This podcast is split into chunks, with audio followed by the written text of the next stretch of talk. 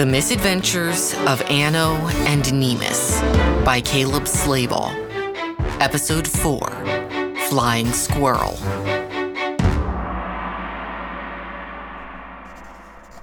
It's the year of the Great Squirrel Invasion, apparently.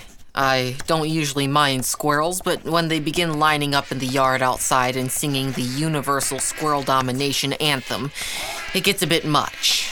Anyhow, Nemus and I had planned to record them, so he stayed at my place for the night as we wanted to get an early start the next morning.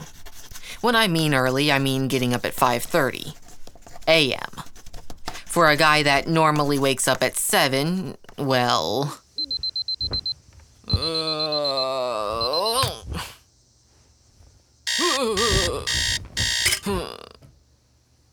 uh,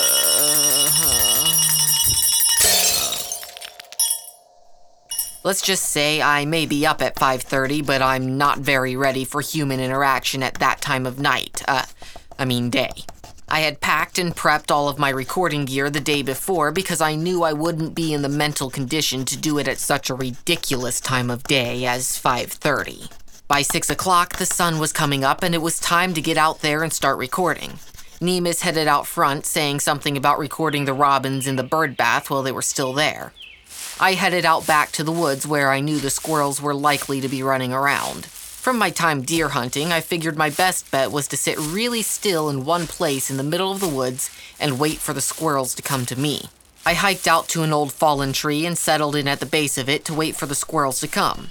Nestled between the jagged roots and clumps of orange and red clay, I began to contemplate my decision to get up at 5:30 this morning, how much a new alarm clock might cost, and whether or not to move to a different location if the squirrels didn't come close enough. Squirrels are curious creatures, and sooner or later their curiosity will get the best of them and they'll come in for a closer look at the person sitting still in the middle of the woods. Sure enough, and sooner than I expected, a squirrel ventured over to see what I was and, presumably, if I might be edible. I waited till it got closer and then pointed my microphone at it as I pressed the record button on my portable recorder. The squirrel jumped away from me, startled by my movement, and then proceeded to scold me from the tree trunk about 10 feet from where I was. This was exactly what I wanted, as most of the other sounds squirrels make can be performed by a Foley artist in a studio. I was really quite pleased with the recordings I was getting when my concentration was interrupted by a painful stinging sensation on my leg. Quickly glancing away from the squirrel, I looked down to behold the awful sight of my feet being swarmed by red ants. Even in the case of red ants swarming one's feet, one does not just throw 700 to $1,000 worth of equipment to the ground. With that in mind, I gently and lovingly set my equipment to the side and then proceeded to, in the most controlled and masculine manner I could, flip out.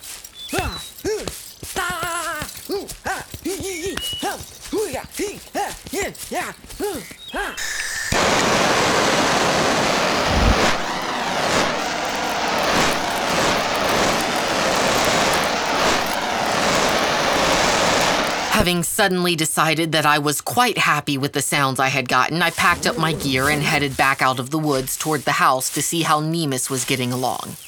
When I got to the backyard, I spotted another squirrel on the roof watching me intently. As there were not red ants preparing to feast upon my toes, I pulled out my recorder and mic and attempted to get closer to this squirrel in order to record whatever sounds it might make. The squirrel didn't trust me, apparently, and scampered back along the gutter towards the other side of the roof. I followed along, hoping to get something good from this recording.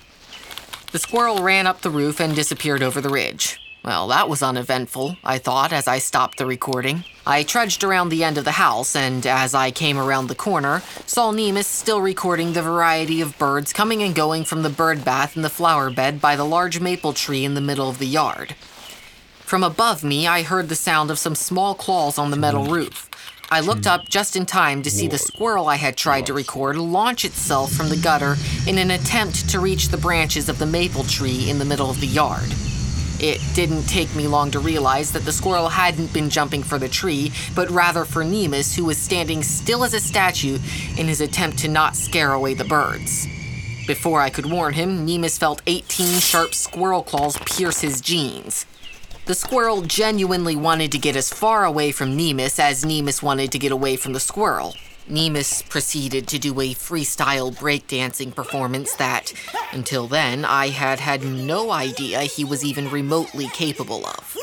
To be honest, the acrobatics of both Nemus and the squirrel were nothing short of awe inspiring. The squirrel finally freed itself and scampered up the tree, leaving some frayed bits of denim in Nemus's trousers. Nemus headed inside to treat his wounds with some disinfectant lotion, and I packed up his equipment for him as I pondered whether it was just us or if other sound effects guys have as many mishaps with the world around them as we do.